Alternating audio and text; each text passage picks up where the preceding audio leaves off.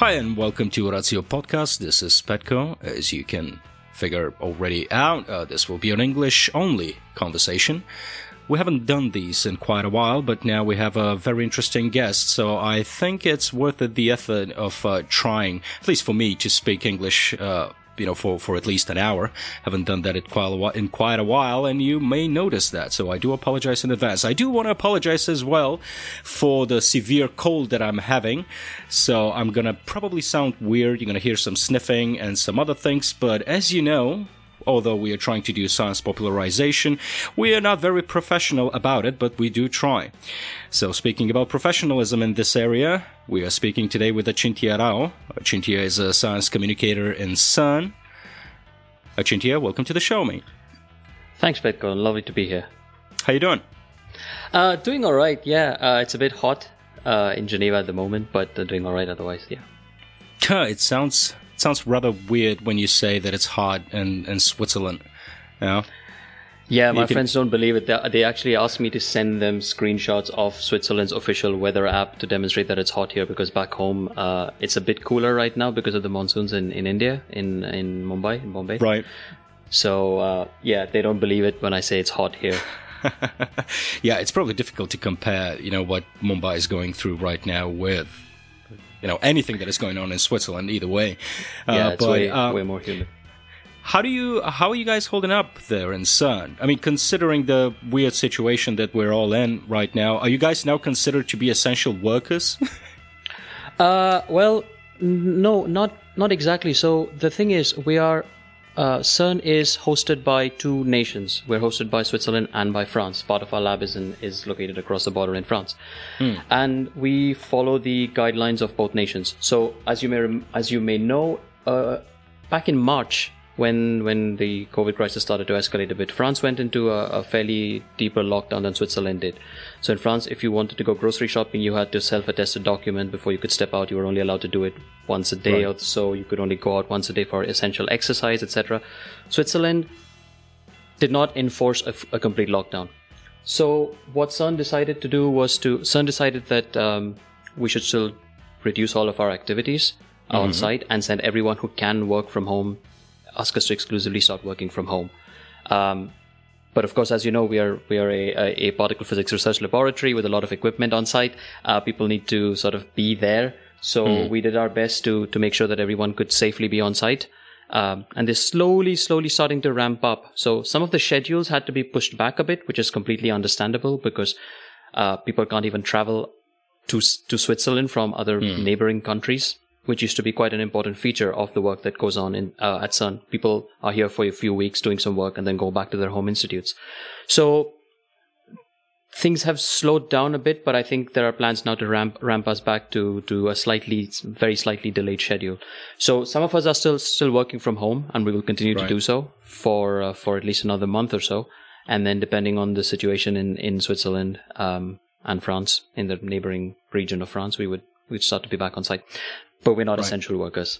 You're not essential workers, right? Well, this is one of the problems that I actually wanted to talk about. The merit of science these days. Although, I mean, one of the positive things that I think we are starting to see as a result of the pandemic is sort of a return of trust in science. That occasionally happens in crisis. I have noticed. Historically, during peace times, we don't really believe doctors, and we're skeptical about their opinion.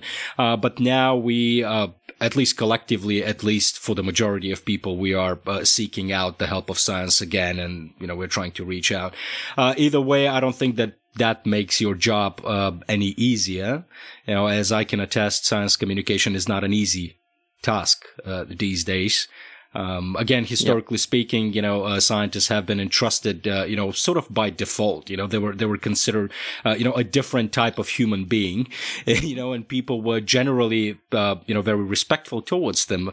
Whereas now it takes a tremendous effort to explain why science is important, and especially when we speak about fundamental science, which is essentially what CERN does. Well, I just want to sort of touch upon one aspect. So I, as you mentioned, I work at CERN. I work in the capacity as in my capacity as a science communicator. My job is to tell stories about research. But I'm also pursuing a PhD sort of in evenings and weekends in science communication. And one of the big themes in research into science communication has been this sort of trust deficit between scientists and society. And something that's fairly important for us to recognize is that I don't think any of us should be encouraging people to take the word of scientists because scientists have spoken. I think you're right. in saying that that there needs to be some level of trust to the process, to the people performing them. But there have been important instances where scientists have gotten things wrong, and it has been at the with the sort of trust as we know what we're doing, and things didn't go so well. So I think skepticism, even of the scientists, is inherently healthy. But it's, as you say, I think it's good that people are willing to weigh the evidence, or at least in some places willing to weigh the evidence from the scientific community. Even though this is such a, I mean, I'm not a biologist, I'm not a medical expert in any way, but it just feels like this pandemic is evolving so rapidly that new information is requiring us to change our previous recommendations, even from the scientific community. Doctors said, don't do this. New evidence came in and said, it's fine to do this. Okay, you can do this under these constraints. So conversely, I think the effect that it has had is that it has brought to light the subtle disagreements that exist within the scientific domain, within different experts within the same field. And one of the strengths of science is we change our views when we have new evidence. We don't hold on dogmatically to a belief. So I think, I mean, yes, it's been in some ways it's been good to see people willing to take in the evidence and hear the experts, even if you don't expect them to believe them immediately. But on the other hand, this has not always been the case. In the last 4 or 5 months, there are people going very vehemently against the sort of established consensus and using every instance of, oh, well, you said we should do this in March and now you're telling us to do something different. Why should we believe you? Which is maybe not the message that... True, but again, people are starting to realize what is the essence of the scientific process. I mean, what defines science is uncertainty. You know, it operates in uncertainty. And that's actually the good thing about it. But I just want to go back to an important point that you made here about, you know, having a healthy mistrust or skepticism towards scientists. Because I think, and I think we both agree here, that you do need to have a corrective mechanism from the public. So you need to have a public conversation about science in parallel with the scientific progress in order to produce the outcomes that we all desire and not end up with having, you know, the atomic bomb, you know, when things are done in secrecy, for example. But in order to have this discourse and in order to for it to be, you know, efficient and productive, you need to have a scientifically literate public, right? Or not necessarily? It's again a field, it's again a question of, it's not, shall we just say, it's not as straightforward as that. So again, this is in the sort of research that I've done, and it's been a while since I've actually dived into my academic research because the world is not in a great place. But one of the important findings in recent years, and I say recent years, I mean the last 20, 30 years, is that literacy as a metric can prove to be very flawed because literacy depends upon choices that we make in terms of what do you think people should know? Do they need to know that the earth goes around the moon goes around the earth goes around the sun, these sort of questions, I mean, okay, astronomy, one aspect, but these are the sort of questions that we ask people. And often you will find that a lot of the questions don't, as long as they don't have an effect on you personally, it doesn't, you don't invest in knowing it. Do you take antibiotics for a viral fever? It's important to know that. People might not know it and you might say that as a metric. So literacy is flawed as a sole metric, I think. And what you find is that people tend to engage with domains of science, with topics of science that they have some sort of emotional connection with. If someone in your family has a particular ailment, then you will probably spend a lot of time learning everything you can about that specific ailment, treatments, methods, etc. But something that does not affect you might not necessarily be of as much interest. So you might be supremely literate in one tiny domain and not very much in another, even though you might be a non-expert. And even among scientists, you will find a lot of domain-specific awareness. A physicist may know a lot about a particular aspect of physics. But I guess touching upon the broader point about being aware of the scientific method, scientific process, the corrective, as you say, process of iterating upon knowledge that you generate, examining it, finding out whether it holds when new evidence is presented, etc. I think that is an important aspect of scientific discourse to communicate. But this can also be done outside of the scientific domain, so to say, because you look at sort of football teams.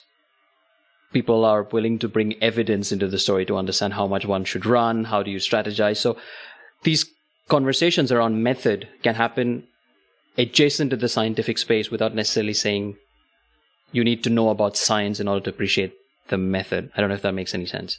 Yeah, it totally does. I don't know. I mean, it's. I guess these are all interesting questions for me because, I mean, this is essentially what we do here at Ratio, or at least that we attempt to do. And it's a difficult environment to navigate because I noticed that within the public discourse, usually the conversation about science takes place within a sort of a dichotomy between science and pseudoscience, or belief in something unscientific, and on the contrary, you put the evidence and it's a difficult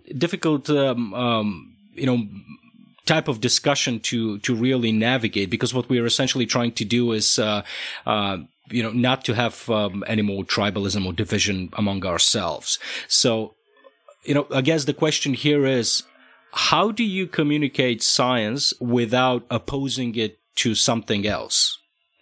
Because this is the challenge that we're essentially saying. How do you speak about the Big Bang and not address the question of God, for example? I think this is a question that's way above my pay grade, as it were. But I remember, so at CERN, we've had a couple of interesting visitors in the past. Once we had the Pope, the head of the Roman Catholic Church, visit us, and we also had, I think it might have been a few Buddhist monks come at some point. Ooh. And I think it was the Pope, and please forgive me, I don't remember which of the recent popes it was, but he said something along the lines of, the Big Bang and onwards is your domain, but what happens before is mine, or something to that effect. And this was like there was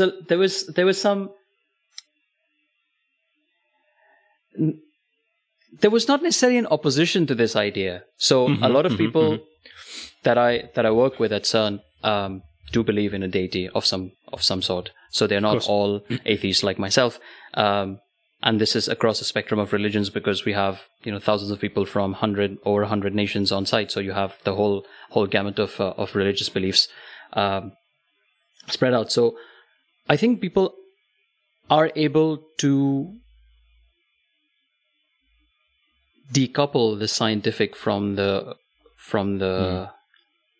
I don't know what is the appropriate term that I can use. I don't want to say pseudoscientific, but I sort of the spiritual realm, which, I mean, okay, it's not something that I'm comfortable discussing, but people find it all right to talk about those two. And let's not forget they're not necessarily what Stephen Jay Gould called the non-overlapping magisteria, right? I mean, you can find a place in your mind, for both of these things. Yeah, and I think the idea of the Big Bang was first that sort of the idea of a cosmic egg expanding was put forth by a monk, a Belgian monk. Forget his name, which is embarrassing. But so some of these ideas, some of these broader questions that science is looking to explore, has philosophical components to it, has ethical issues to it, and there often tends to be, at least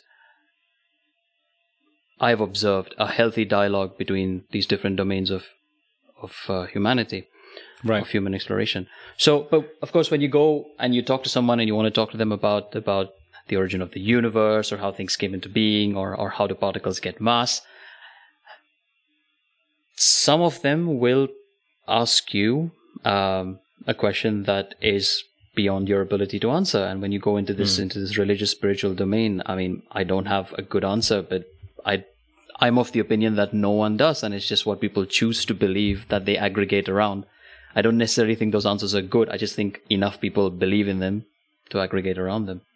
Right. So, in your daily job, because what you're also a certified, so to say, tour guide, right? I mean, you meet citizens, so to say, who visit CERN. So, do you get in that types of conversations, or usually these are nerds who are coming to visit?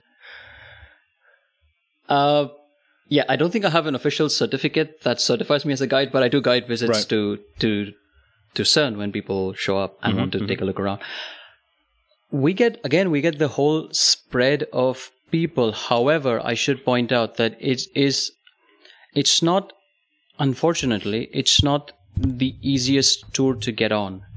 Because we get, 300,000 requests a year, and we take about 130 something thousand, 150,000 people on site every year. To go and see some of the facilities that we have. So some people come and all they're able to see is an exhibition in a public space on site, but 100,000+ get to go on site, look at the equipment, look at the underground facility. Some of them get to see some of the accelerators on the surface, etc. So you get all of these people who want to come here, and since it's not easy, people tend to be heavily motivated. With a deep interest with some interest in science to start right. with. You occasionally do get the people who just show up and they're like, I knew there was going to be a visit. I've heard that you guys are making the Big Bang again. You people are making the Big Bang again, and I wanted to know what's up, and I managed to book a visit. So you get some people with no idea of it, some people who have read a lot about it. You get a lot of students. So given this, you can sometimes get asked questions that are not as easy to answer, especially when they right. stray from the evidence-based scientific realm to the more spiritual realm, as it were. Right. So what you essentially have to do, I would imagine, in your daily job is explain fundamental science in terms that are understandable for the public, because me as a member of this public physics, although the fact that it deals, with very specific and measurable things, for me, it can't help but being abstract, and in order to explain an abstract concept, to someone, it takes a significant amount of skill. So, it's either that you have to be an excellent communicator to explain a complicated concept in a way that I can understand it, or I have to have a significant background. So in order to make the puzzle work. So, I guess one of the, most difficult parts in explaining fundamental science is this issue that it is essentially an extremely expensive endeavor. Recently I watched the news about ITER, the new project, and in every news cycle that I saw, what they talked about is the price tag. That this costs this and this. This is the most expensive project in the world, and they're trying to create clean energy, something like that. So I guess explaining the cost and having no practical implication insight, at least when we speak about CERN, and this is the overall public view of CERN, is a difficult thing for the public to grasp. So how do you explain that? How do you explain to people that it's worth their money for you guys to hit particles and to figure stuff out? That's a very deep question in many ways. So. I think just to sort of cut across, ITER is a lot easier to explain and right. justify in some way if fundamental research should be justified. But it's a lot easier to justify because if we manage to have fusion and as an energy source, it's something that has a very tangible, very clear societal impact. Right. So ITER in many ways is easier to get people on board. Smashing particles to figure out, why do fundamental particles have mass? Elementary particles have mass? What was the universe like shortly after it came into existence? What are the rules that govern the interaction of these particles through various forces? How many kinds of combinations of particles can we make? what are the big unanswered questions. It's a more difficult sell in some ways, but in other ways, it's a fairly easy sell. And let me go back to what you said at the start, right? You said it must be very challenging to explain what physicists do, what particle physicists do at a research facility like this. And for me, in some ways, it's, I am sort of a layperson on the inside. Hmm. So I have a bachelor's degree in physics from many years ago, but my training and my experience has mostly been doing communications. And so when I talk to scientists, there is a tendency, this is a human tendency, of when you start speaking extensively with your peers, you develop a jargon, you develop a vocabulary set that encompasses a huge thing that you want to say with one or two terms. So there is a tendency to drift into that domain and assume certain knowledge when you're talking to people. They develop their own meta language, so to say. Yeah. They have a shorthand that they use to communicate with each other.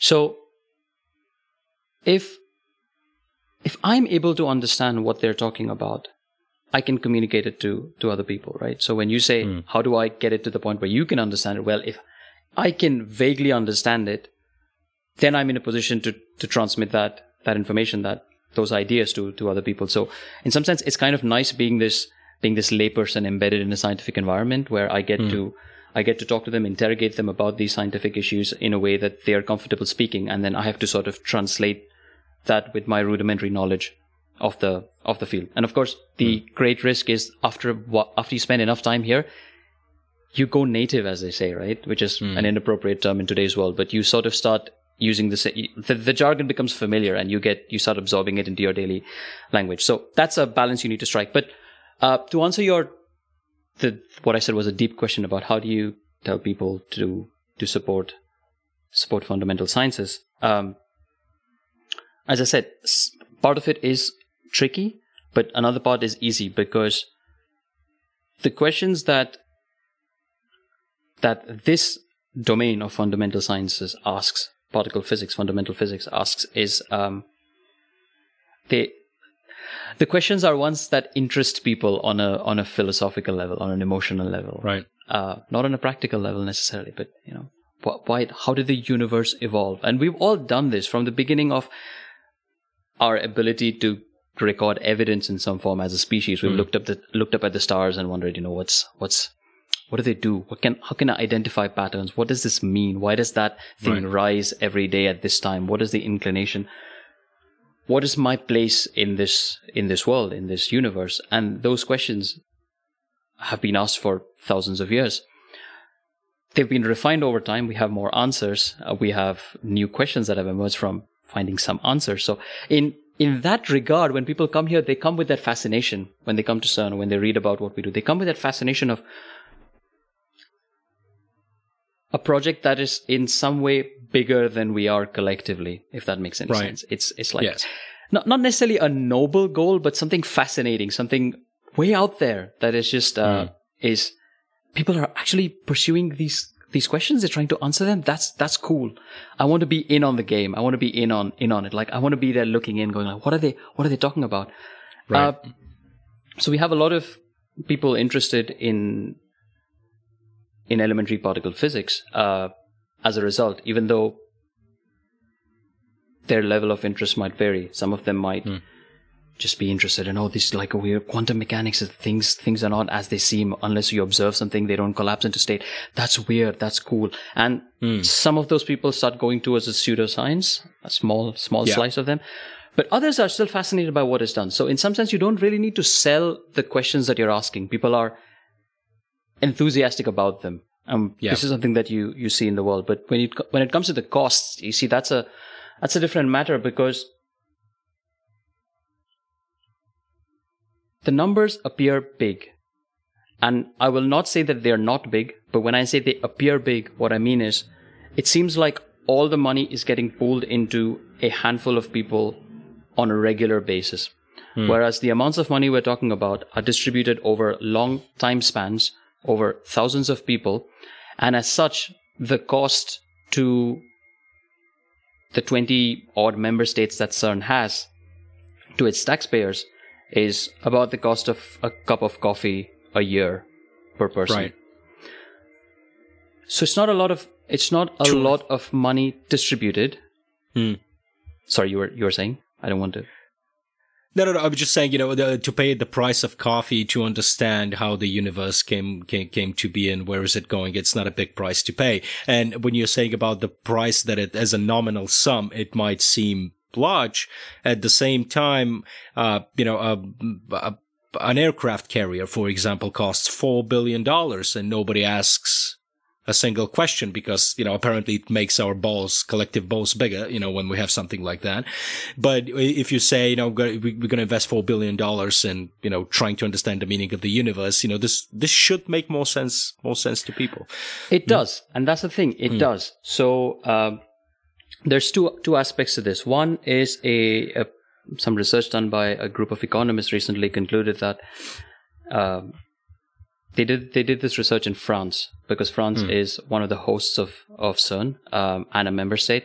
They did this research of a representative sample of French citizens to ask them how much would they be willing to pay for this research, right? So you explain to them what it is that you do. They did a very interesting study where they asked them beforehand if they heard of this, if they know what it involves, how much are they willing to pay? Okay, this is actually what they do. How much are you willing to pay? And it turns out that this representative sample that they surveyed was willing to pay up to, I think, 4 times what they already pay.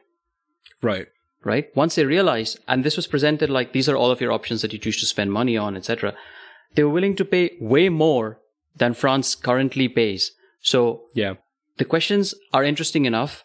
The work is interesting enough, and people seem to be enthusiastic about supporting it.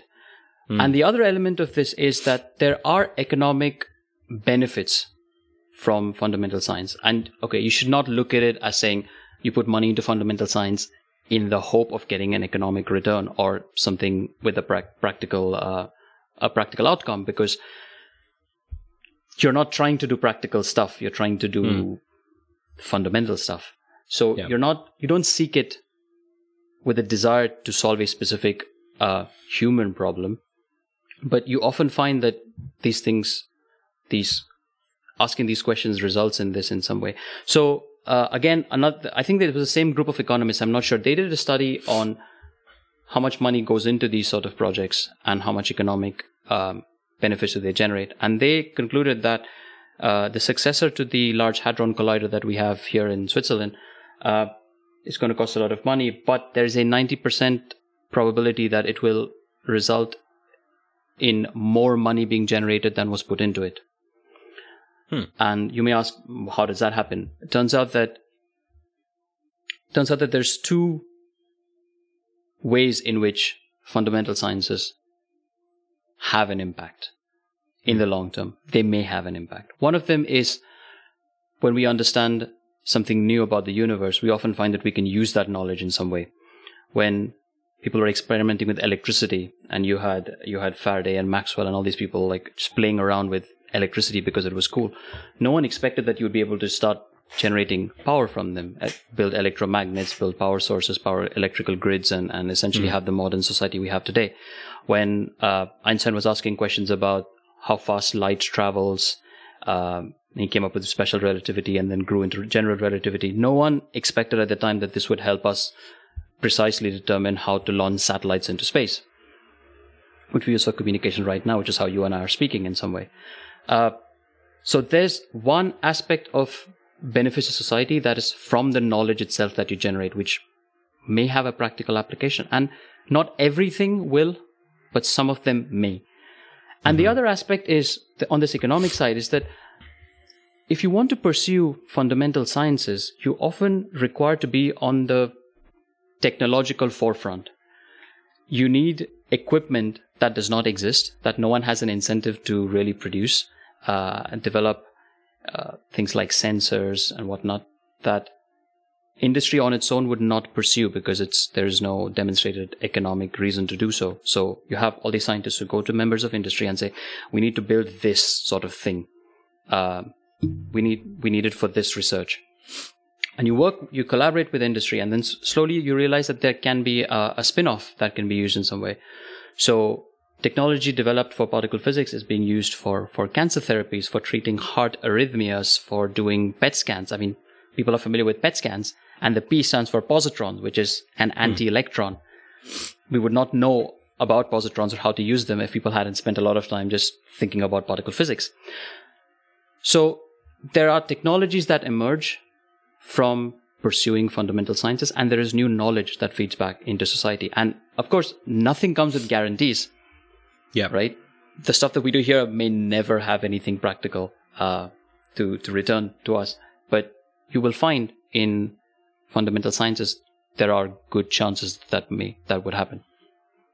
Right. I mean, it's interesting to observe this, so to say, spillover effect that you are saying. It's sort of a real life manifestation of Taoism, you know, which says that it's not the goal that's important, it's the road that you take. So during the course of examining these fundamental questions, you find out, you know, answers, and you develop technologies to facilitate, you know, the this the search for answers that then, you know, spill over to the real economy through real technology. You know, I would imagine that happened, for example, with the internet. You know, the guys at CERN were thinking, okay, so how can we, you know, transfer information more easily? You know, instead of running, you know, these huge halls, you know, they develop a small tool that will facilitate something else and make it easier, but it ends up changing our way of life, you know, and our civilization in general. So, it's really important, you know, to have these conversation. And I would imagine that, you know, these are the main tools that you guys use in order to, in order to describe, what is it that you do and how is it, and how it's useful to society. Yeah. I mean, I think a lot of things that we do as a people, have almost no practical impact. We write poetry, right. We paint, we take photographs. They don't have any like economic value per se, but we still pursue them, and not to necessarily equate the two, because the sum of money is very different. But you'll find that sciences give back. They give back in some way. I just want to clarify one thing. I think the internet originated in the US with DARPANET. Which was a military project, interestingly enough, that spilled over into more practical applications. But at CERN, it was Tim Berners-Lee in the late 80s and early 90s who had these ideas, and you know, technologies were on hand that allowed him to try out these ideas that resulted in the birth of the World Wide Web. And some people joke, I'm not among them, but some people joke saying that, you know, particle physics has paid its dues. The World Wide Web and the entire global economy that it has helped to sustain over the last 30 years means that, you know, like the cost of all of CERN over the last 60 years is just, I mean, I don't buy that argument because something like this could have happened elsewhere. You did not need particle physics to give you the web, but it was just the social, I mean, among other factors, it was a social setting of the fact that particle physics has for decades required large teams of people to work together. It's not something you can do in very small groups. You can do some answer specific questions in small groups, but the more general your questions start to be, the bigger the teams you need to assemble in order to build bigger machines. So as a result, you needed people all around the world distributed, and you need to communicate with them, and you have the web.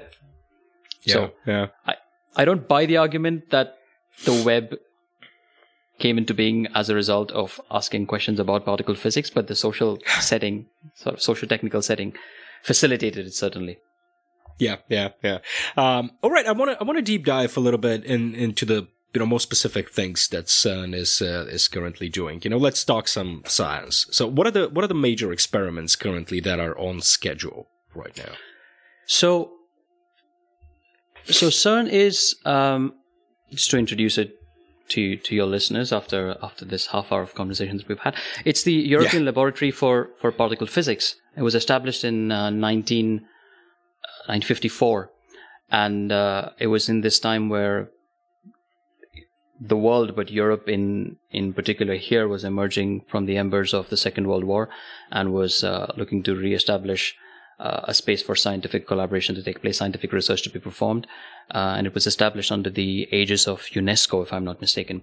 And CERN has since then grown to have member states across Europe, but even beyond, observer states from outside of Europe as well. And what we do here is mainly dive into the realm of the very small. We look at elementary particles and the physics, the laws of physics that govern them. So this is CERN's bread and butter, its business, as it were, to ask these questions and find answers to them. And at the moment, CERN happens to be the home of the world's biggest and most energetic particle collider, which is the Large Hadron Collider. So this is a 27-kilometer ring, somewhere there. It's its closest edge to me. It's 27-kilometer ring, about 100 meters underground. And we accelerate particles, protons, to very close to the speed of light and smash them together. We collide them. So you have one, well, you have more than one, but you have a beam of particles going in the clockwise direction, a beam going in the anti-clockwise direction. And at four locations around this ring, these particles are deflected into each other. So the beams hit each other, produce new particles.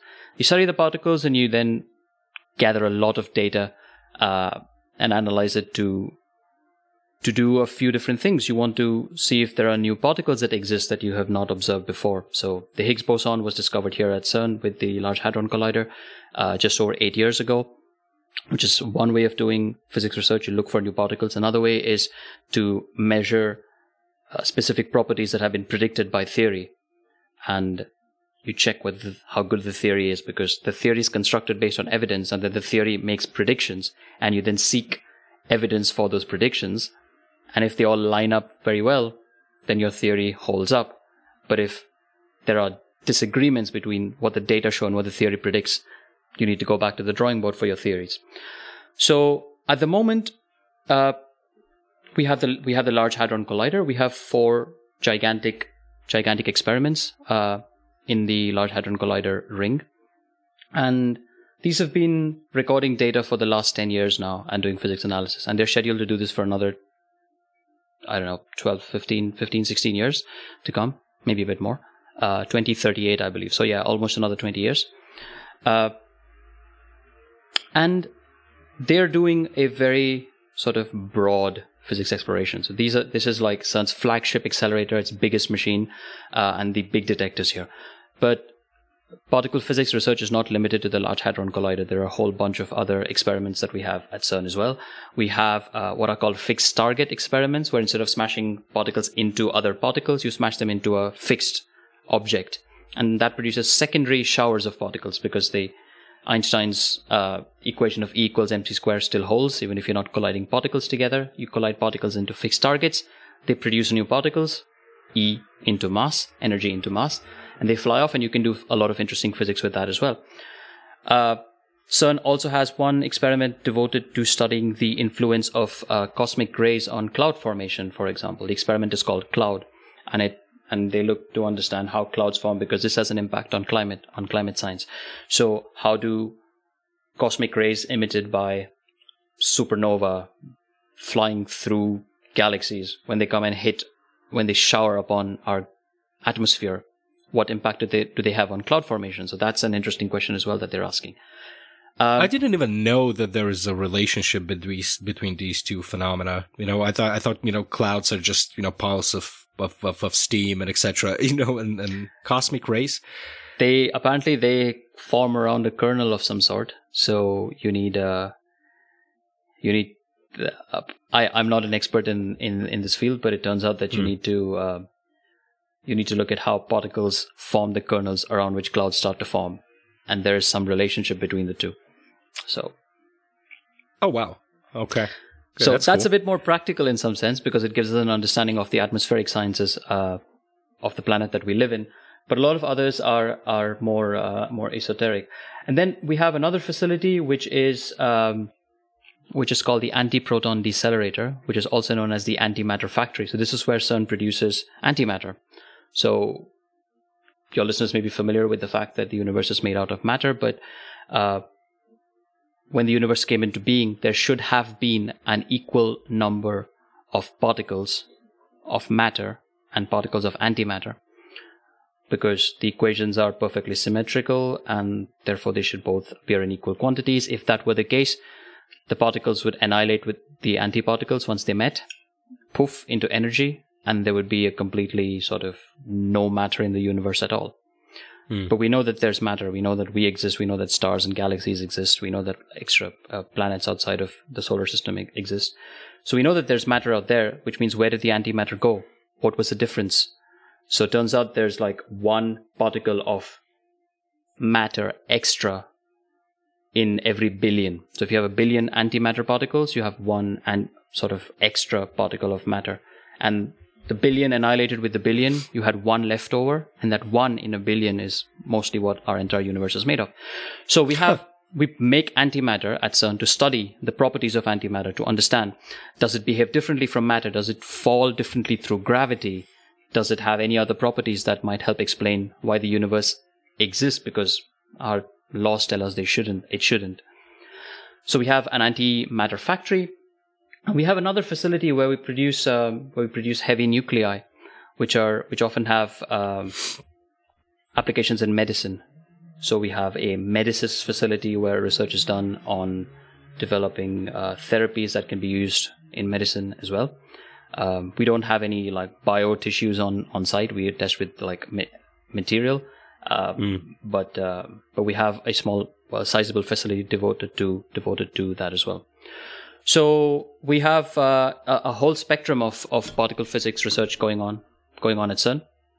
And some of the big questions that we're trying to ask, in addition to whether cosmic rays help with cloud formation and how do they govern them, some of the bigger questions we're trying to ask is,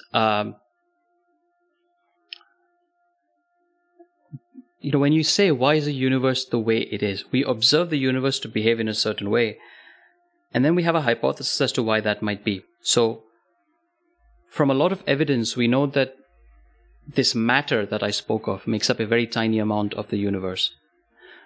Most of the universe's mass comes from what we call dark matter. It's called dark because it does not interact with light, with photons. So we cannot observe this in any way. We cannot observe this electromagnetically. We cannot observe this visibly. We can observe its effects because of the way in which galaxies rotate. So galaxies rotate in a specific way because there has to be a certain distribution of mass through the galaxy. We can only see a fraction of that mass. The rest of it isn't there. Why is that the case? We can see light coming from distant galaxies bending around objects that are not visible themselves. This sort of gravitational lensing helps us suggest that there might be something there that's invisible. And very good reasons for us to believe that there's dark matter out there based on our current knowledge. And if it is out there, it must have a particle associated with it. So we're trying to see if we can make the particles associated with dark matter. And one of the avenues of exploration for dark matter is very fascinating. I don't know if it will hold, if we will find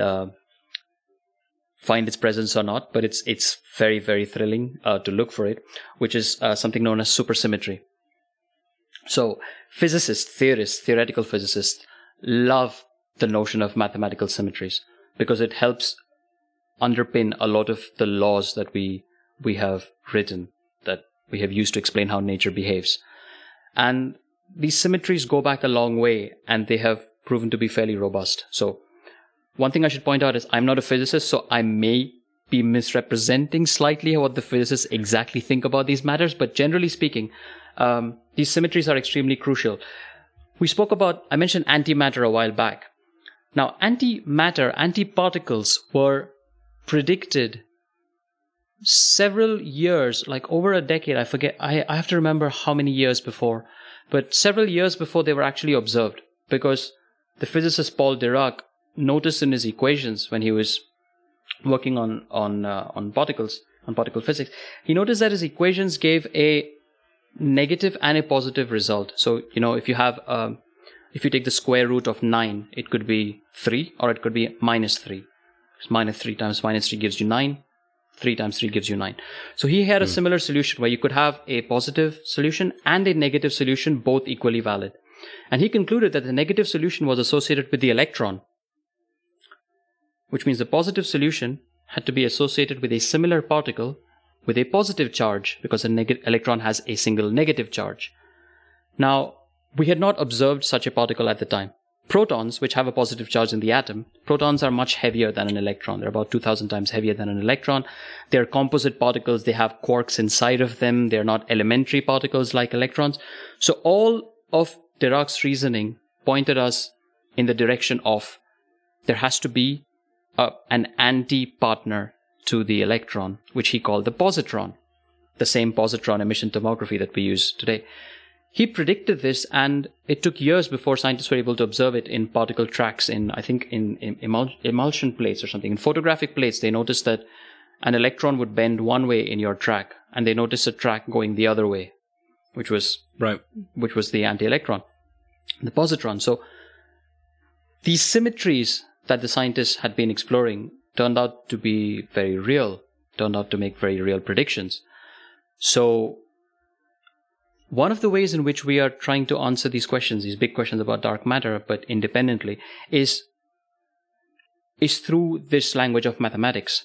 And at the moment, a very robust model that exists is known as supersymmetry. Mathematically sound model is known as supersymmetry, which predicts that for every type of matter particle that you have a corresponding force particle. So an electron is a matter particle. A photon mm-hmm. is a force particle. It carries the electromagnetic force. It is what we call a force carrier. Right. So what supersymmetry says is, just like that whole matter-antimatter symmetry proposed, that matter has an equivalent antimatter, supersymmetry goes a step further and says matter and antimatter have a corresponding force carrier.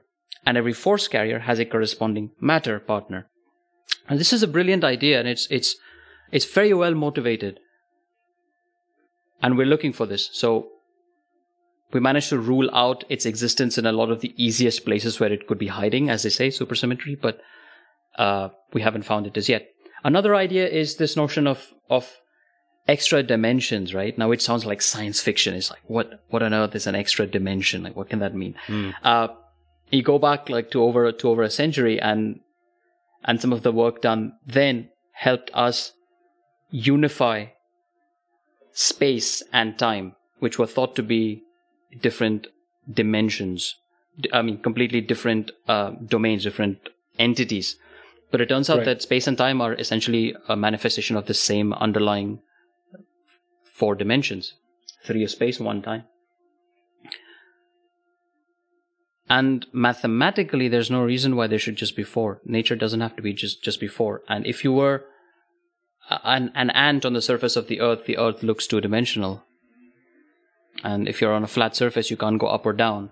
So the universe is two-dimensional because you are constrained to 2 dimensions. You can only observe 2 dimensions. The third dimension exists. You just don't have the means of observing it.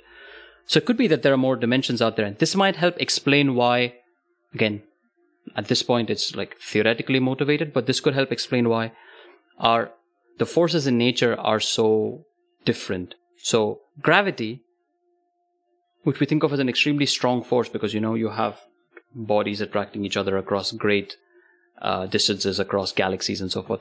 Turns out gravity is the weakest of the four forces that we have.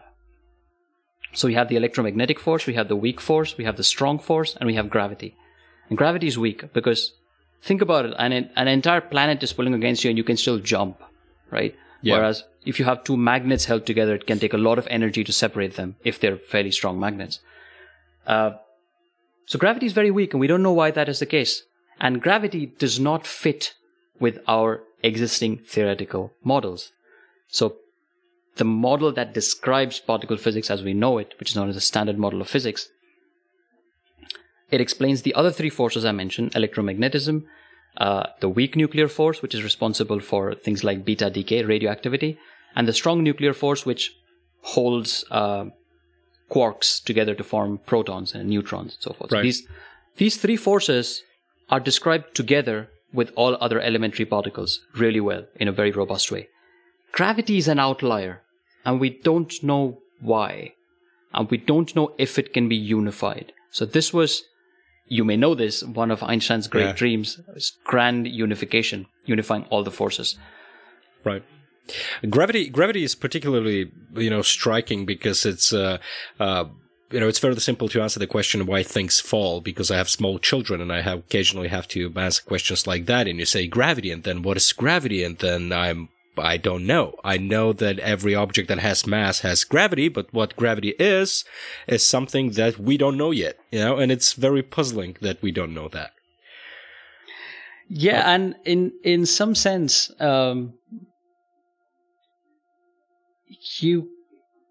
you can't answer some of the questions other than in a tautological way where you say it is what it is.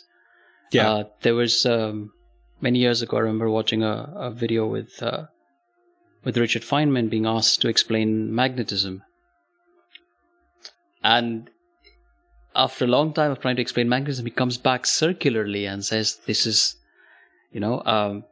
why do magnets attract each other? Well, because there's a magnetic force. And you ask me, what is a magnetic force? And I can't say it is like a rubber band pulling them together because that's not true, and so forth. And he goes on to explain and eventually comes back to the same question that was asked to answer the question that was asked, because you can describe them physically and descriptively, but a deeper, what is it? I'm not entirely sure we have. I don't know how ontologically you would approach those questions, to be honest. Right. Well, I do remember that Richard Dawkins once said, I don't know whether it was in a talk or something like that, is, he said essentially the fact that you can formulate grammatically correct question doesn't mean that the question merits any answer. He says for example, what is the taste of green, for example, is a grammatically correct question, but it doesn't make sense. Or at least it doesn't merit answer. And he puts the question, what is the meaning of life, in the same category. You can formulate it correctly, in grammatical terms, but it's, it's not necessarily a question that has to have an answer or that we can find an answer to, So as you said, some things we do have to take for granted, right? I mean. Yeah. And it's odd that even in the field of physics, you applied that, you are human at the end, huh? Yes. And, as you say, some questions are if you ask what is gravity, you can provide an explanation that says it's this attraction between two objects that have mass, and that's it. But why does gravity exist? So right. One of my friends here at who's a physicist, he says we are not in the business of asking why questions in physics. We're in the business of asking how questions, which that's is. Right. A question that you can ask and that they can ostensibly explore an answer for. So how does gravity behave? That we can explore. How does electromagnetism, how do two particles interact electromagnetically? That is a question we can answer. Why do particles interact electromagnetically? Well, because they have electric charge, and then when you have a circulating, but at some point you can just stop at a how. You can't go into a why. Right. Do you think that, because in recent years or in the recent decades, we're seeing a tendency of more and more specialization, meaning that, the classical type of education that everybody received, whether scientists or, philosophers, they all went through the so-called, classical liberal curricula. They had to cover the classics. They had to study some philosophy, some poetry, some music, and all of that to create what was their understanding of a well-rounded person, and, most of the physicists that we currently admire, is, a manifestation of what a science figure should be, like Richard Feynman or Bertrand Russell, for example, although he was a philosopher, these are examples of people who are thought in this tradition. So do you think that there is any value in having scientists, doesn't matter what field they are in, to still, have training in philosophy, in the arts, in music, and etc.? And will that help them, in addressing questions like that? What do you think? I do not know where to start answering that. I think... Yeah. So I'm not entirely sure if we start out as single-mindedly as some of us might like to tell ourselves when we are younger. Even if you do want to be this, you may have other interests, you may have other things that capture your attention. You may have other things that you want to spend your spare time doing, and people may spend their spare time devoting themselves to art or to music or to reading like different philosophical traditions from around the world. People may do this. Whether it should be formally mandated as part of your scientific training is a difficult question to answer, because as you say, with this hyper-specialization that we have these days,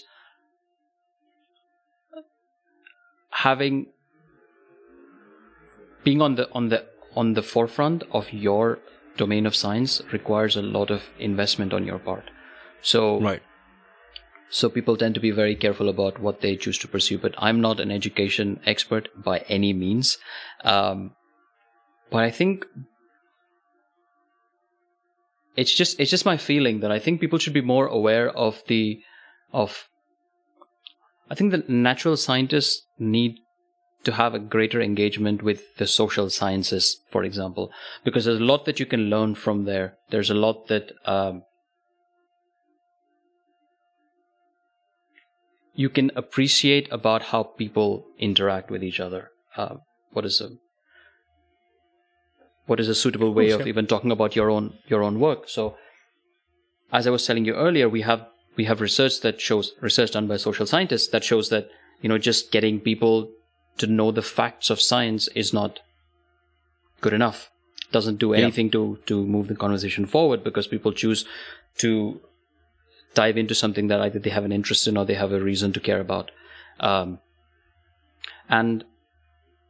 you will find enough scientists not being aware of this, right? So they will go at it from their experience, from their point of view, without knowing that actually there's like psychologists and there's economists and there's other people who have like looked at this and how people engage with things and what interests them and what motivates them. And you can't just go and tell them, believe me, this is science. So I think if we are going to be talking about training people formally beyond the sort of classics and languages and music and philosophies, which I think some of the scientists tend to move towards anyway as an interest, I think more of a sort of cross-pollination between the sort of hard natural sciences and the, in quotes, softer social sciences is crucial, because just the knowledge that is generated in those fields is equally valid and also helps scientists to do their job better, I think. Right, of course. I mean, because one of the issues that we're seeing with this hyper-specialization is that, as you say, people are too busy. You have to invest a lot of time in your field, you know, in order to be on the edge of it.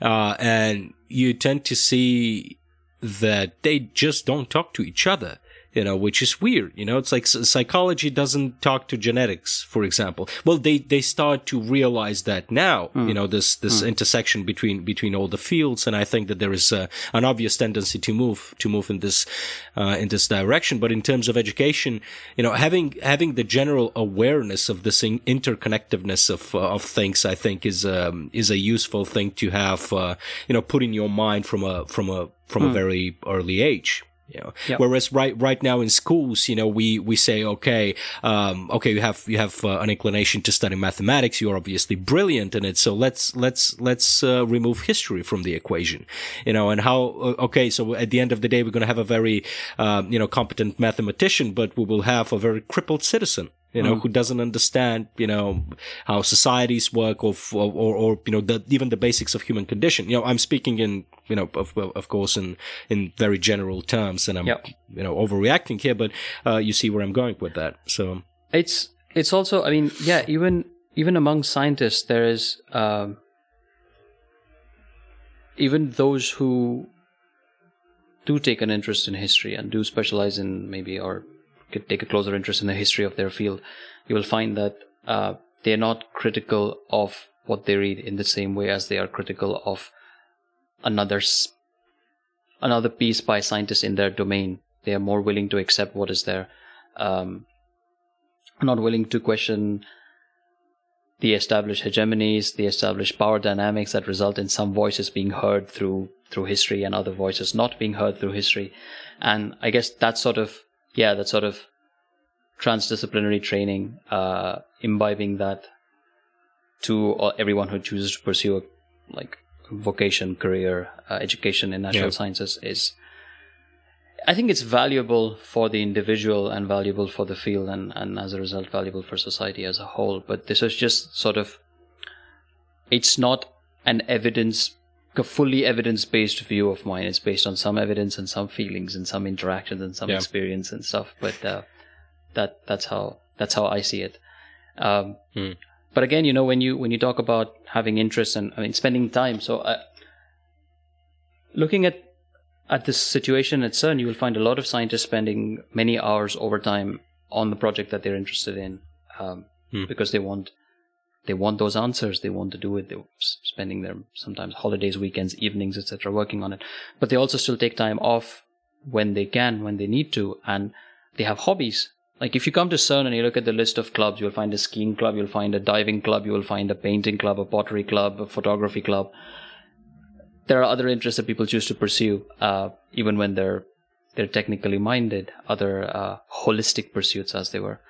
So I think formalizing that in some way is only a good thing, but I'm reluctant to propose the formula. Right. Let's talk about the people somewhat in CERN, because it's a very interesting example of and it might sound idealistic and sugarcoated a little bit, but you inhabit this environment, so.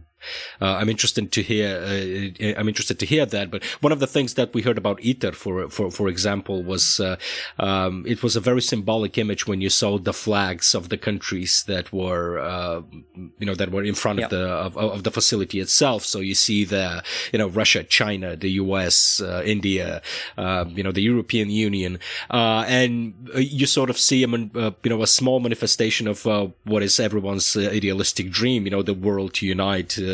For a specific purpose, and CERN is really an example of that. So I'm really interested about the demography of CERN. Can you talk a little bit more about that? I mean, how many people are there? Throw some statistics at us. Well, I don't have the exact numbers on hand, but we're a few thousand people on site, with thousands of others who work on projects that are hosted at CERN but work in their home institutions. And they come here to do some of their research, and then they go back. But it's a very interesting mix of people, for sure. Largely a European population when it comes to the CERN core stuff, because it's a European lab. It has member states that are mostly from Europe. But you will find researchers from elsewhere as well. So... talking about demographics, we need to break things down a bit, which is a fun conversation to have. So a lot of the technical staff, so these are engineers, technicians, accelerator scientists, etc. You will find that they're employed directly by CERN. And these are a few thousand people in total. But there's a lot of admin, there's computer scientists, we have an IT department, you have magnet fabrication facilities, etc. So engineers, technicians, technical staff, etc. you will find are employed directly by CERN. The scientific staff, a very small number of them are employed by CERN. So the physicists usually belong to one of any number of institutions around the world, research facilities, laboratories, universities, and they collaborate on a specific project. So around the LHC, for example, you have these four, around the Large Hadron Collider, you have these four detectors. Each detector is operated by an independent team. Each team is made up of about around 200 institutions, universities, laboratories around the world from about 50 countries, 40 to 50 countries, all of them working together. And they have about 80 to 100 nationalities represented on each team. So most of these scientists, they don't work for CERN. They're not employed by CERN. They're employed by their home institutions and they work on this project. So part of their time is spent at CERN where they come and work on the hardware, on the data collection, when they come together for collaboration-wide meetings where they talk to each other, talk to their colleagues face-to-face, a couple of times a year, plan ahead, strategize, and so forth. So, as I said, more than 100 nationalities represented at CERN, some only a handful, and some in abundance, in hundreds. So, it's a fascinating place, and I think people say that the most common language spoken at CERN is English as a second language. I think followed by Italian and then followed by French. So Italy punches above its weight historically when it comes to physics. way more people per capita pursuing physics, it appears, than other nations. But yeah, you find most people conversing in English, but you will hear a smattering of other languages. If you walk into the restaurant during lunchtime, you will hear Spanish, you will hear German, and all sort of variants of German, like German spoken in Austria, Swiss German from Zurich, like Hochdeutsch. You will hear Norwegian, you will hear Bulgarian, because there's a large Bulgarian contingent at CERN as well. You will hear Hindi and Urdu spoken from the South Asian subcontinent. You will hear an assortment of Arabic, you will hear, because we have increasingly a lot of people from that part of the world as well collaborating on these experimental facilities. So in many ways, it's a very culturally enriching place to be in as well, because you have all of these different peoples coming together, working on a project that is bigger than them, that is more than they are individually. You have people from nations that have issues with each other, shall we put it mildly, that are all working together. We have people from the People's Republic of China and people from the Republic of China, which is Taiwan or Chinese Taipei, sharing an office and working on the same project. You have people from India and Pakistan on the same project. You have people from Iran and the US working on the same project. And that's something that's very nice to see. It's nice to see people putting aside those sort of like pointless disagreements that we have and coming together for something that's much bigger. And this is sort of true of CERN going back to its early days as well. So during the Cold War, CERN was one of the few, maybe one of the only places where scientists from across the Iron Curtain were allowed to come officially to do their work. So even back then, Soviet scientists used to be at CERN collaborating on projects, and Russia has been an observer state of CERN for many, many years now. And the same with the US, even though it's not in Europe and it's not a member state, it has been an observer for a very long time. And the Japanese contribute major components to the accelerator. And one thing is that, we don't necessarily do this for altruistic reasons, right? The project does not set itself out to be like, let's bring everyone together to a big party and everyone can bring their national dish and we can, have the national drinks and celebrate and have a great time. We do this because it is, on some level, on a very sort of, if I can be very heartlessly pragmatic, we do this because these projects require resources that are beyond the ability of any single nation to put forward. So we collaborate out of the ISS, like ITER, like the rest. Yeah, mm-hmm. We collaborate partly out of necessity, but largely because bringing people from all around the world brings new ideas, brings new approaches to things, brings new approaches to the questions that we ask and the way in which you conduct the analysis, brings new approaches to the technology that we can produce to do this. So while we may not do it necessarily for these higher reasons, the benefits from bringing, dozens of nationals together into one space is evident. It's very obvious to see. And it's in that way, it's a microcosm of humanity. If you go around the site, you will see, little flags of different countries around CERN as well. When you sort of get off the tram as you arrive at CERN, you arrive at the Esplanade des Particules, and you will find a flag from every member state of CERN hoisted over there, and it feels a bit like walking into a mini UN of some sort. So, yeah. That's really cool. I mean, as I said, CERN is really symbolic, but it's also evident, as you said, that in pure practical terms, if we want to achieve something big, as a humanity, as a civilization, as a species, it's inevitable that we all participate. That in practical terms, and the fact that you need a larger pool of talent, of philosophies, of different approaches of thinking. This cultural diversity definitely adds to the thing. So my hope is that little by little we will start more clearly understanding that and start putting things aside. Unfortunately, it seems evident that this happens only when we are in sort of a danger. You probably fantasized as well, when you are thinking about how to fix this, all these problems, and you imagine this bleak flying saucer coming in and everybody unites because of the common thread. I don't know. It's sort of ironic that we do have a lot of common threats that we are facing, but somehow we are still not united in addressing them. But this is really a topic of different conversation that might take ages. So let's put it let's leave it for another episode. I don't know, mate. I mean, you've been extremely generous with your time. It's been a very interesting conversation for me. We will be collaborating and doing, some additional things with you, for which you generously agreed also to participate. So thanks for that. I certainly wish you, personal success, lots of health, and I really wish your, the institution that you represent, much more, money focus and a calm environment to navigate, so you can guys focus on the important things. Yeah. Thank you. I mean, there's still a lot more that we can do, even at a place like this, to make sure that people around the world are part of this journey, because there are still many nations that don't necessarily have the means to do the research themselves. And if you look back historically, sorry to switch to another topic entirely, you would find that many of the nations that are, member states of CERN have had a role to play in why those nations cannot participate in it today. We can save post-colonial discussions for another day, but I think we, in this privileged position that we have, where we can ask these questions that have, these deeper questions, these more interesting questions. We are in a very privileged position to be able to do that, because we're not fighting war and famine in our neighborhood here. This is a fairly privileged place to live in.